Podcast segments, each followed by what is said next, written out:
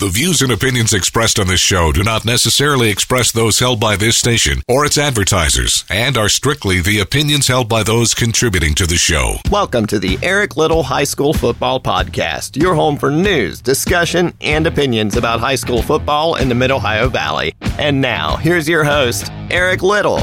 Welcome to another edition of the Eric Little High School Football Podcast. Again, I am the namesake. Happy to have you once again. This is a podcast about high school football in the Mid Ohio Valley, episode 18 of season 3. If you haven't already done so, like us on Facebook at the Eric Little High School Football Podcast. New episodes drop every Wednesday. You can download us on Apple Podcasts or through SoundCloud. Coming up, we'll run down the brackets in all three classes in West Virginia and preview this week's games. Plus, we'll lay out what happens next for some of the local teams that got eliminated. Some news and notes first. If you haven't already heard, and if you've followed high school football enough to listen to this podcast, you probably have. The playoffs in West Virginia took a massive hit last weekend when 11 of the 12 Sunday games were wiped out because of the COVID map that came out at 5 p.m., or excuse me, 6 p.m. Saturday, in what we feared was the worst case scenario. And the only reason these games were scheduled for Sunday was the compromise that was struck at the 11th hour by the SSAC. At first, they weren't going to fill the playoff field with teams from red or orange counties, meaning that a lot of the state's best teams would not get the chance to make the playoffs, and instead they wouldn't even be ranked. The playoffs would just then be backfilled with teams from 17 on down, so that way the playoff games could happen. But against some objections, the SSAC reversed course two days later last week and decided they would indeed seed those schools, but games that were involving teams from either red or orange counties would be scheduled for Sunday after that next week's COVID map. So they had a week's reprieve to try to get the numbers back in order. I think a lot of testing happened, and from what I'm hearing, a lot of places where there was testing, the numbers went the opposite direction, unfortunately, for the schools involved. 11 of the 12 Sunday games were wiped out, and oddly enough, the only one that happened was Bluefield in Clay County, a game that at one point was called off. They called it off earlier in the week, and then the school said, nope, it's back on, we're good to go, and it ended up being a rout for Bluefield. But either way, not the ending that we want to see for a lot of teams. The season ends for perennial contenders like Wheeling Central, Williamstown,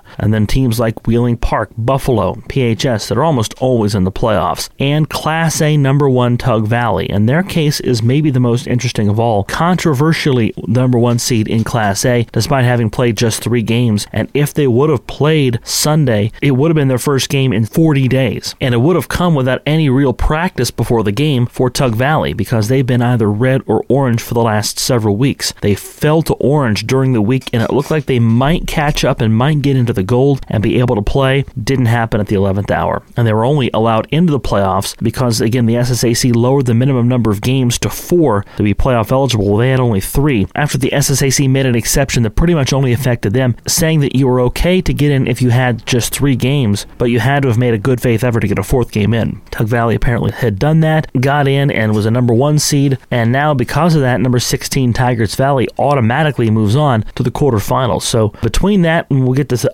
that happen later, these brackets are all over the place. Many people have called into question the legitimacy of these playoffs. If 11 of your 12 Sunday games, that's 11 of 24 overall games, didn't happen and one team moved on simply because they were from a healthier county, people have questioned how legitimate are these playoffs and how legitimate will the champion be. And I have some thoughts on that later in the program, too. Unfortunately, it's what the SSAC didn't want to see happen. These playoff games aren't happening. Good teams saw their seasons just kind of peter out. It's not the way you expect your season to end. It's not the way any of these young men expected their seasons to end when they started in July and August. Back then, we were hopeful we'd be able to get through this. We were skeptical it would happen, but we've seen success in other areas and other areas in the COVID era that we've been able to return back to life as normal. And things were going along pretty well for a long time until the numbers started to get worse about three or four weeks ago. The number of cases started going up. The number of games that were called off started going up. Areas that were not problematic in this state earlier this year all of a sudden were becoming problematic. So the things were not going well. They haven't been going well the last two to three weeks of the regular season and into the playoffs. But it really took a hit on Saturday night when seasons ended for a lot of the best teams in this state. Pour one out for those teams, and we'll get to some of those in just a minute. We'll talk about what's next for the teams in this area that were eliminated. But it's a playoffs unlike any other we've seen in that some of the best teams were taken out just because their counties have too much COVID or too many COVID cases in those counties. A real shame that it's got to be that way. I know that that we're in a pandemic and high school football is not the most important thing in that pandemic. But if you're a high school football player, your season and your team and your player and your teammates, your friends, that is the most important thing to you. That is a message that I think is falling on a lot of deaf ears. And not so much here, but I think nationally, there's a lot of people that wonder why we still care about sports and why we still care about these activities and these extracurriculars. These are high school experiences that you're never going to be able to replicate. You're only in high school once. You're only this age once in your life. We all remember what it was like when we were that age, and I think we've all wondered a time or two how would we react if we were in the position that these young men and women are in. Again, the volleyball tournament that concluded last week. It was not equitable for a lot of the people involved. A lot of the best teams were told they could buy a ticket to go watch the tournament, but were not able to play in the tournament because of COVID. It's a pandemic that, as we've learned over the last eight months, it doesn't play fair, it doesn't play favorites, it cares not about your traditions, your rituals, your customs, your family, the things that you hold near and dear. It's going to do what it does. And until we get this pandemic under control to any significant measure, we're going to see things that play out like this. This is high school sports. There's not the time, the energy, the money, or the commitment involved to play this in a bubble. You can't just send everybody off for three months at a time and then go play your season in a bubble and test everyone regularly. The things that you're seeing at the professional sports levels and even in some of the college levels, that's not realistic. And even a lot of the college sports, that's falling apart. College football is falling apart in front of our eyes, unfortunately. Whereas a month ago, it looked like we might reasonably get to an end of the season. Now, that end of the season's looking even more in doubt. We really only need to go another few more weeks for that to happen. But COVID is definitely rearing its head and showing that it's not to be messed with. And we saw that in the winter sports schedule in a bombshell announcement that Governor Jim Justice dropped on Friday. He called for a postponement of winter sports until at least January 11th. So a lot of these players that are getting eliminated are used to being able to just finish up a sport and then trade in your football pads and go pick up some sneakers or go get your singlet ready. Not the case this season. Winter sports have been put on hold. It mainly affects girls basketball because they had already started. They were in the gym a week when that announcement came out. Wrestling and boys basketball was to have started on Monday, and I believe swimming had just got underway as well. So an announcement that no one saw coming, but when you look at the numbers in the state isn't altogether surprising. Once we get this high school football season done, if we get it done, we're not going to see high school sports for a little while. And we'll get back to football in a moment, but this is a good time to jump off into this winter sports announcement a little bit deeper. How big of a shock was this when reached for comment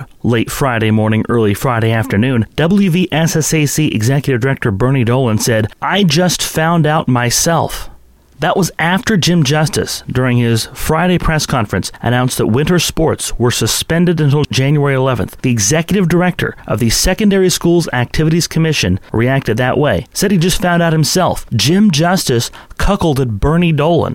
Can you imagine that on a Friday? What that would be like if you're Bernie? Would, wouldn't you just want to leave work, go home, open up a bottle of your strongest? And I'm not saying that Bernie Dolan drinks or enjoys a drink here or there, but wouldn't you just want to open up a drink of your strongest, pour it out, and just sit there on your couch and sip on that thing? That's what I would want to do if I'd worked that hard to make sure high school sports were happening in this state, only for the governor of the state to then go and do whatever he wanted without consulting anyone. That would be an extreme extremely frustrating job. I'm someone who has not shied away from criticizing the WVSSAC through social media, in person, on the air, on this program. I don't intentionally go out to do it, but I also don't shy away when I have issues with the way they're doing things. But my goodness, after hearing about that, I couldn't help but feel for the folks at the SSAC. They're working hard to try to make this happen, and it might not be fair and equitable for everybody. They're coming up with a lot of imperfect solutions in an imperfect, crappy time to try to do the best they can by the student athletes at this state. And I truly believe that in my heart of hearts that the SSAC is doing their very best to make the best of a really terrible situation. But to go from that to finding out with everybody else with no input from anyone, not Governor Justice, not Bray Cary, not anybody in Justice's inner sphere, to find out that all of a sudden this planning that you were doing for winter sports, well, put it on hold. Everyone else is going to have to make some new schedules. And your workload just got a lot harder for the next several weeks. Boy, you can't help but feel for everybody involved there. There is an online movement that I saw this week on social media. I believe there's a Facebook group trying to organize a rally for winter sports at the Capitol. I've never been more cynical about protest and about voicing opinions in a democracy than I am at this very moment in this very state. Because what Jim Justice proved on Friday is that he's going to do whatever he darn well pleases, regardless of what you think of it. Is that something that he would have been willing to do three weeks ago before Election Day? I don't know. He's been reelected, so there's not that to swing his opinion anymore. I'm not saying his reelection did necessarily weigh into the postponement of winter sports because, again, the numbers are what they are. They're not great in this state, and they're getting worse every day. But the timing does beg the question, and the fact that it came with very little input from the people that are directly associated with pulling this off, that makes you wonder as well. But just in doing that, you have to look at everything else that Jim Justice does as governor of West Virginia, especially as it pertains to the kids of the state and trying to bring sports into the state. You have to look at that and wonder what his intentions are. Because, again, you know that he might see this criticism, he might hear it. He was swayed earlier this year with the marching band because originally they were not going to be able to play football games this year, and then they were. I think that was just so overwhelming that he couldn't turn that down, and so unfair on its face that you couldn't deny that. But then again, so is this. And I'm not sure that we're going to see justice moved one way or the other, no matter what rally, no matter what speaker, no matter who comes out to say anything. A lot of student athletes have made impassioned pleas on social media. They've written a letter begging, pleading, don't take my senior season away. Don't do this to our team. Hasn't changed a whole lot. And one could also argue that Justice himself is equally impacted because he is a basketball coach. He's the girls' basketball coach as we speak at Greenbrier East High School. And while you want to say that you wouldn't think he would continue that role in a pandemic when there are much more important things that Justice could and should be doing, you look at an announcement like Friday's and you say, well, he's going to do whatever he wants because he doesn't care what you think. He doesn't care what the optics look like. This is a man who, while running for governor, would hand out cash at the Greenbrier Classic, the golf tournament, the PGA event that used to be at the Greenbrier. When golfers would make a hole in one on the par 3 18th hole, he would hand out cash rewards, and that's how they used to lure people to the event. If you were sitting at the 18th hole or standing by the 18th hole when someone hit a hole in one, it was $100 or something like that. And then the second time it happened, it was 500 Then it was a thousand for everybody around. And I was down there one day several years ago when on the first day of the tournament, the first round of the tournament, two golfers holed out on 18. So for the rest of the weekend, there were people camped on 18 to see if they could win money. And hey, I was there when a ball frittered a couple feet by the cup, almost won some myself. I'm not going to lie. But to do that while you're running for political office and governor, no less, to be the one that is handing people cash, that's not a good look. He already doesn't care about optics. He doesn't care what things look like because too many times in recent days, in recent months, in recent years, we have seen wealthy people don't care what the outside world thinks of them. And this is the same thing here. I'm not talking about Jim Justice, a politician. I'm talking about Jim Justice, the billionaire. He does not care what you think about what stuff looks like. He just does not. So, no, I have no doubt that if there were a girls' basketball season to be played right now, he would be coaching in that season. You're not going to see Mike DeWine doing something else in Ohio while a pandemic is going on, or Andrew Cuomo in New York, or a lot of other governors. He does not care about the optics of the situation. He would still be coaching, regardless of what you thought of it. So, no, I don't think your opinion is going to sway him in this area, unfortunately. But to get back to football, three, four weeks ago, these playoffs weren't necessarily a given, but you had to like the chances that these are going to happen in some meaningful fashion. Maybe not to the fashion that, that you'd like to see them. Uh, not everybody got all the games in, and a lot of teams that were going to be out in the cold already before getting limited by the map. But that Saturday map last week really signaled the death knell and perhaps fired a shot across the bow of a lot of people in this state and might have served as the attention grabber that some people needed to take this pandemic seriously. It sucks that the kids are being used as a leverage point for that to happen, but if you're only now getting mad about this pandemic and angry about this pandemic, then where have you been? I know that a lot of people have told, and they've told me this personally in the last month. I've heard this a lot in the last couple weeks, actually. People have said, I didn't know anybody who had this until a few weeks ago, and now I know a few people that have it. And that's when a lot of people say they started taking it seriously. I have known people that have it, I'll say that. Some people that are close to me have tested positive. And from what they've told me, it's not a walk in the park. It's a very, very serious thing, and it leaves you feeling pretty miserable. But one thing this pandemic has taught me is that you can't make people care about people and care about other people. You either do or you don't. And if it took something like high school football being canceled or your team season coming to an end to make you take this seriously, maybe you just don't care about people the way that you thought you did. I, I don't know. I can't answer that question for you the things that we have, we're lucky to have them. They could all go away again, and not just because some politician shuts them down, because the numbers may actually merit that those things be shut down. Unfortunately, it's taken this to be that wake up call for a lot of people. The people really to feel sorry for the coaches and the players that have poured their energy into these seasons. That's not the ending anybody wished for, and that's not the ending that you should wish for on any team. It's a shame that the seasons come to this, and a bit of a lesson for life. Unfortunately, life's not fair and those are hollow words right now. And those are words that don't have a lot of meaning to them right now, but it's true. Life isn't fair. And unfortunately, a lot of people, not just in high school sports, but a lot of people across the board are getting dealt really, really terrible hands right now in life, in their careers, in their family situations, in just everything. And we got to hope for the best, put one foot in front of the other, and hope there are better days ahead. And there are promising signs every day that vaccines are on the way and that they're testing well and that we could see these things maybe even a little earlier than some of the projections of just a couple months ago. So good news is to be had. Unfortunately, there are some consequences, and, and unfortunately, COVID is going to cause some casualties in our everyday lives. Whether it's our favorite TV show that didn't come on for two months, or whether it's a sport that we were without for a little while, or whether it's our high school sports team or our team. It's an unfortunate loss that we have during a year that's full of unfortunate loss.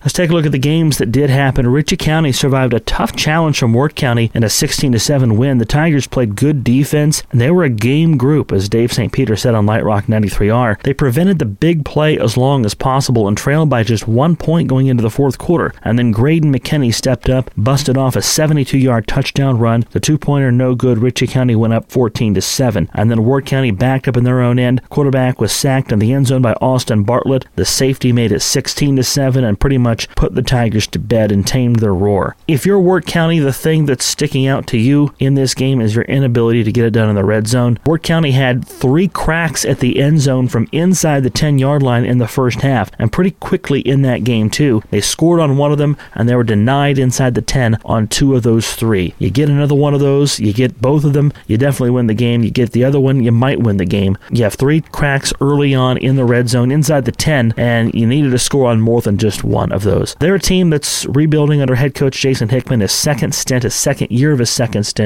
They were a playoff contender perennially for a while in his first stint before things fell off out there. For a team that hadn't been to the playoffs, a program that hadn't been to the playoffs since 2012, and you got no kids on your roster that have played playoff football, they gave Ritchie County everything they had. And that's a Ritchie County team that went to the quarterfinals last year. So they had loads of playoff experience. Wirt had none. Wirt was a very game group, but you've got to get it done in the red zone. The Tigers didn't do that. And so Ritchie County moves on to a matchup with unbeaten Greenbrier West. We'll talk about that one a little bit more later in the program. Season comes to an end for Fort Frye, A bit of a disappointment because there are a lot of people in this area that thought Fort Frye had a chance to win a state title and they fell short in the semis. They made it to the Final Four. They were 10 0 going into the matchup with Springfield at Zanesville High School. They lost 16 to 13, and just like Wirt County, it was Fort Frye that went cold in the red zone. Uh, they had four shots with the ball inside the 10 yard line, in the closing minute of the game. They could not get into the end zone and they ran out of time. So Eric Huck and his Fort Frye Cadets they finish up at 10 and 1, a semifinalist for the second straight year. Not the ending that Fort Frye wanted, but unfortunately they're knocked off by Springfield on their way to the state finals. So a good run for Fort Frye, but it ends in the state semifinals. How about the statewide scene? Look at some of these games. The big one that jumped off last Friday was number 16 Elkins knocking off number 1 Sissonville 42 to 27. Sissonville played just 5 games coming in. They were 5 and 0. Elkins for that matter was 5 and 3. So it's not like they'd played a full schedule either. But Elkins in addition to COVID, they're dealing dealing with one other thing that most people haven't been dealing with this year. Their stadium was condemned at the beginning of the season. They've not played any home games in their home stadium. They've had to do things like have their homecoming at a different venue. They've had opponents who played their fight song for them as they took the field just so they could hear what it was like one time to come out to their fight song. Something that we take for granted at high school games that you can have a home game and have your band. I don't believe they've had their band at any game this year because of COVID and because of the fact they haven't had home games. So they got to hear at least one time their fight song as they took the field. That had to be pretty cool for them. In one way, they're uniquely qualified for the challenge of taking down a one seed. They are used to going on the road. They're used to not playing in Elkins. They go on the road and they hand Sissonville a 42 to 27 loss, and so all of a sudden in Double A, the number one seed gone. Number 16 Sissonville will advance to face Robert C. Byrd, who advances because of the COVID map. Again, 16 versus 8 in the quarterfinals. You don't see that often. Another score out of Double A that jumped out of people. Herbert Hoover rallied late and the final minute of the game knocked off Liberty Raleigh 34 to 33. Herbert Hoover was 5 and 2 coming in. Liberty was 6 and 0 and they were sneaking toward the top 5 of the state in the Metro News power rankings in Class Double A. Again, Herbert Hoover comes up with a 34-33 win there. As you said earlier, Bluefield knocked off Clay County 47 to 6 in the only Sunday game in Class AA or any class this week. Oak Glen shuts out Point Pleasant 42 to nothing. I thought that game might be a little closer than that. I thought wrong. Fairmont Senior held serve against Braxton County with a 60 to 34 win. In Class AAA, a lot of chalk. Bridgeport knocks off Washington 55-7. Martinsburg routs George Washington 62 to nothing. Musselman was a 64-26 winner over University and a state record set by Blake Hartman in that game for Musselman. He became West Virginia high school football's all-time career scoring leader. And he tied the career touchdown mark. Seven touchdowns. He scored 42 points. Musselman played for the first time in a month, and the Applemen won, and they won big, 64 to 26. So that record is going to be even more impressive when you look back at it and realize that the Applemen that was just their eighth game of the year. They played in the first round of the postseason. Definitely adds credence to that record. And congratulations to Blake Hartman, who is definitely the front runner in most circles for the Kennedy Award, you'd have to think. But those are the only games played in Class AAA. In Class A, Pendleton County knocked off Moorefield 14 to 7. We said Ritchie County was a 16 to 7 winner over Wirt County. Number 14, East Hardy upset number 3 Doddridge County 25 to 19. They built up an 18 0 lead before the Bulldogs rallied got back in that one. Greenbrier West routed Madonna 58 to nothing. So at 9 0 Greenbrier West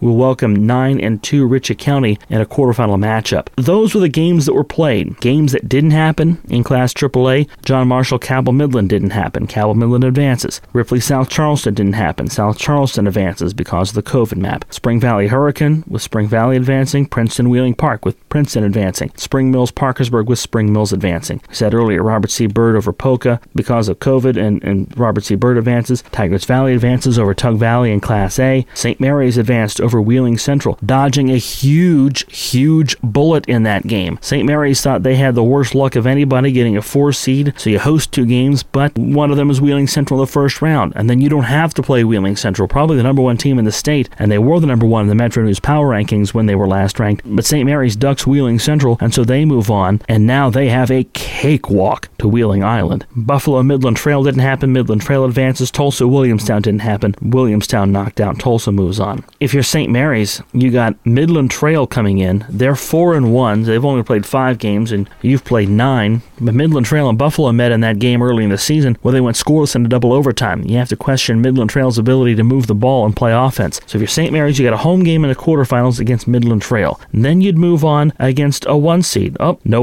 one seed to be had. Tug Valley's gone. So it's either going to be Tygarts Valley a 16 or the number 8, which is Pendleton County, and you'd have them at your place. They lost at Pendleton County last year. St. Mary's would welcome Pendleton County in the semifinals if that happens. So Midland Trail and then either Pendleton or Tygarts Valley to get to Wheeling Island. The only seed better than St. Mary's that is still left because of either upsets or COVID, Greenbrier West, a team you wouldn't face until you get to Wheeling Island anyway for St. Mary's. So while maybe you didn't want it to happen this way, if you're the Blue Devils, your road to Wheeling Island just got a lot more clear because of the COVID map last Saturday. There, hard to think there's a winner in the COVID metric map, but it's also hard to look at St. Mary's and the circumstances they were handed and not think that they would be one of those teams. But St. Mary's just got a lot clearer of a road to Wheeling Island. But there were upsets all over the place between that and COVID. The brackets are all over the place and absolutely jumbled in West Virginia this year. Stay connected with us on Facebook. Like our page, The Little High School Football Podcast. While you're there, answer our weekly poll question and feel free to share your comments or questions. Eric will get to those on a future edition of the show.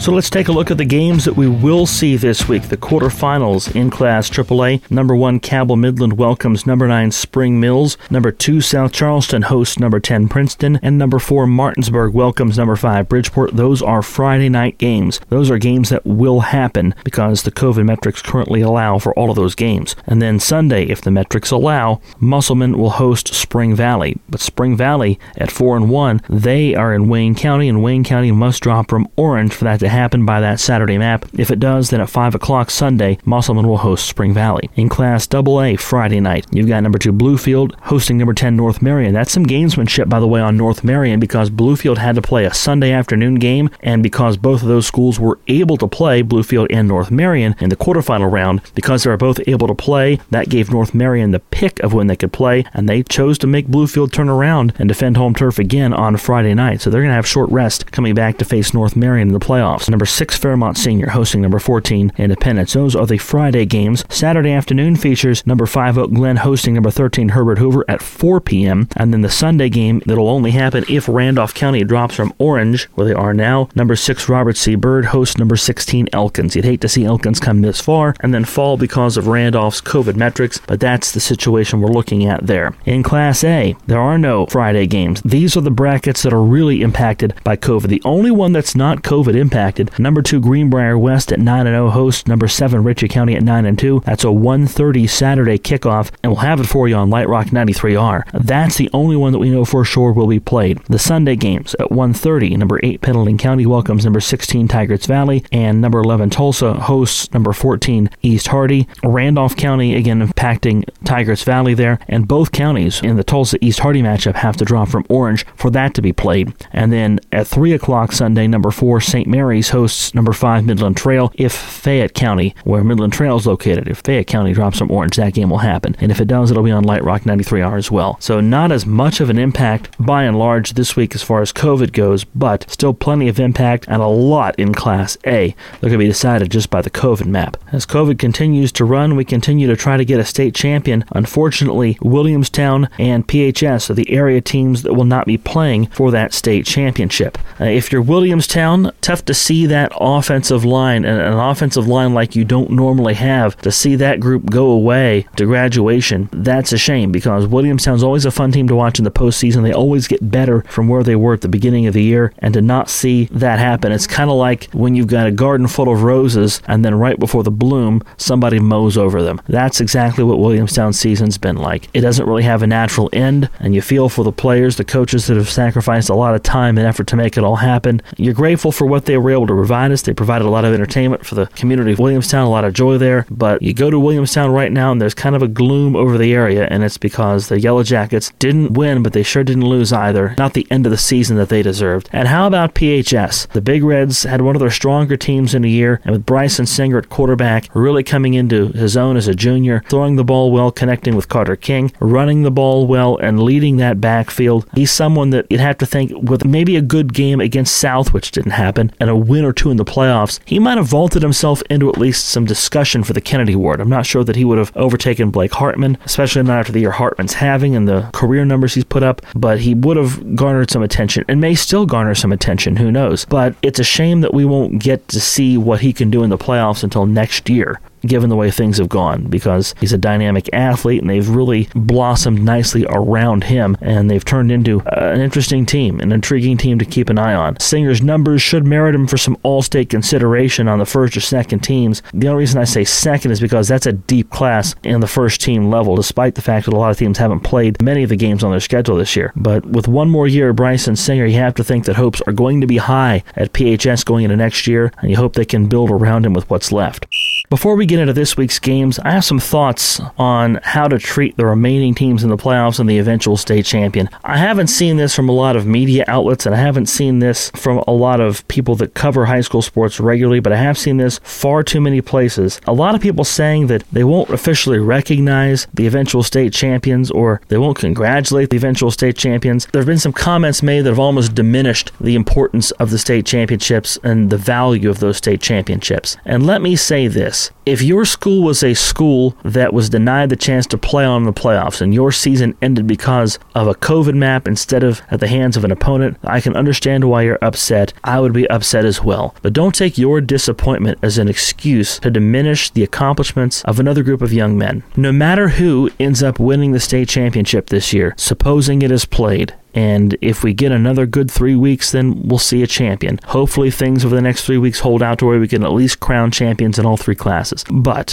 whoever eventually ends up as the champion, they will have earned that through hard work. Just because they're from a healthier county and might have got the luck of the draw doesn't mean they also didn't work hard and want to win a state title. So the teams that are still in the running are every bit as legitimate as anybody else. They were just dealt a better hand, is all. But remember what you're saying when you're saying that you don't think the state championship is legitimate legitimate or that the playoffs have any legitimacy at this point. You're not taking away from a system that unfairly punished your team. You are making a statement against people that have worked hard as well. It's not fair to anybody. We're not making any bones about that. But to not recognize the eventual champion as the true champion and as the winner of this cheapens their accomplishments and it diminishes young people in this state. It doesn't build up your young people, it tears down other young people. Just because your team or this team that you supported or this team that was number one of the rankings didn't end up winning the state championship or was knocked out of their chance to win it doesn't mean that the team that did win didn't deserve to win it or didn't belong there or didn't work hard to get that. So remember, we all know it's an unfair system this year. We all know these things are going to happen. We hope they don't. No one wants to see a team season end that way, but don't take your anger and your frustration out on the accomplishments of people who worked hard to get where they are. Don't begrudge them what they have just because you don't have what you want. Turning to our games and the games of the week, Light Rock 93R again is scheduled to have a doubleheader. Ritchie County and Greenbrier West coverage begins at noon with countdown to kickoff Saturday, a 1 o'clock pregame from Charmco, and then 1.30 the kick between Ritchie County and Greenbrier West. On Sunday, St. Mary's will host Midland Trail if Fayette County's metrics improve. Currently they're in orange. They got to get to gold or better. That's a 3 p.m. kickoff from Bill Hanlon Stadium. Our coverage will begin at 2.30 on Sunday. Games of the week in the state. How about Ritchie County and Greenbrier West? The Rebels come in on the strength of seven straight wins, and they go on the road, and they go a long way on the road. But if you remember, back in 2012 in the first round, they knocked off Summers County, going almost as far as they'll have to go on Saturday and they're going to play an unbeaten Greenbrier West team that's 9 and 0. Unfortunately, though, they may be without their best running back. Noah Brown, who was an All-Stater last year, ran for 2,000 yards, out with a leg injury in that game. I've not heard any updates on how severe that is, or whether or not he'll be available. But if he's not good to go, that could be a Greenbrier West team that's still shuffling the deck and trying to figure out what to do. The Ritchie County might find a team in Greenbrier West that's reeling a little bit because of an injury to a key player. Bridgeport Martinsburg, that is a matchup that could be on Wheeling Island. Two class AAA powers to perennial statewide powers. And there have been some years when Bridgeport was in AA, but those were two champions. You know, Bridgeport winning AA and Martinsburg winning AAA. All-time Titans meeting this week in class AAA. And then in AA, a big game this week. How about Oak Glen and Herbert Hoover? Oak Glen impressed when they knocked off Point Pleasant. Herbert Hoover upset Liberty Raleigh, so Herbert Hoover maybe making a run the postseason, maybe better than the number 13 seed would indicate. Six and two now, and a big win over Liberty Raleigh. So I kind of like what Herbert Hoover and Oak Glen might be able to do. I think that could be a more fun game than maybe you might think. So those are my games of the week, the games I'll be keeping an eye on this week. And again, I'll be working the 93R games. I'll be on the sidelines with Dave St. Peter and John Mike Nichols for Ritchie Greenbrier West and St. Mary's Midland Trail if the latter happens. So I'll be excited to see those games as well. Remember, you can download us each Wednesday. New episodes drop every Wednesday on Apple Podcasts and SoundCloud. You can also like us on Facebook if you haven't already done so, the Eric Little High School Football Podcast. We used to post poll questions, can't do that anymore. But ask your questions, interact with the show, and we'll read your question and we'll have this conversation. If there's something that you want to ask my opinion on, ask me on the Facebook page, and it'll be a discussion point for a future episode of the show. Thank you for listening once again this week. We will do our best next week. We'll get through this week and see what happens, and then we'll keep you up to date on what's coming up next in this topsy turvy season. We're limping to the finish line. I said it a few weeks ago, but it's even more true now. Things really started to unravel toward the end of October, and as they continue to unravel, we'll keep you posted on the latest as best we know. My name is Eric Little. Thank you for joining us on the podcast again this week, and until we talk again, enjoy the games. This has been the Eric Little High School Football Podcast. Don't forget to like us on Facebook and vote in our weekly poll. Come back next week for another new episode, and thanks for listening.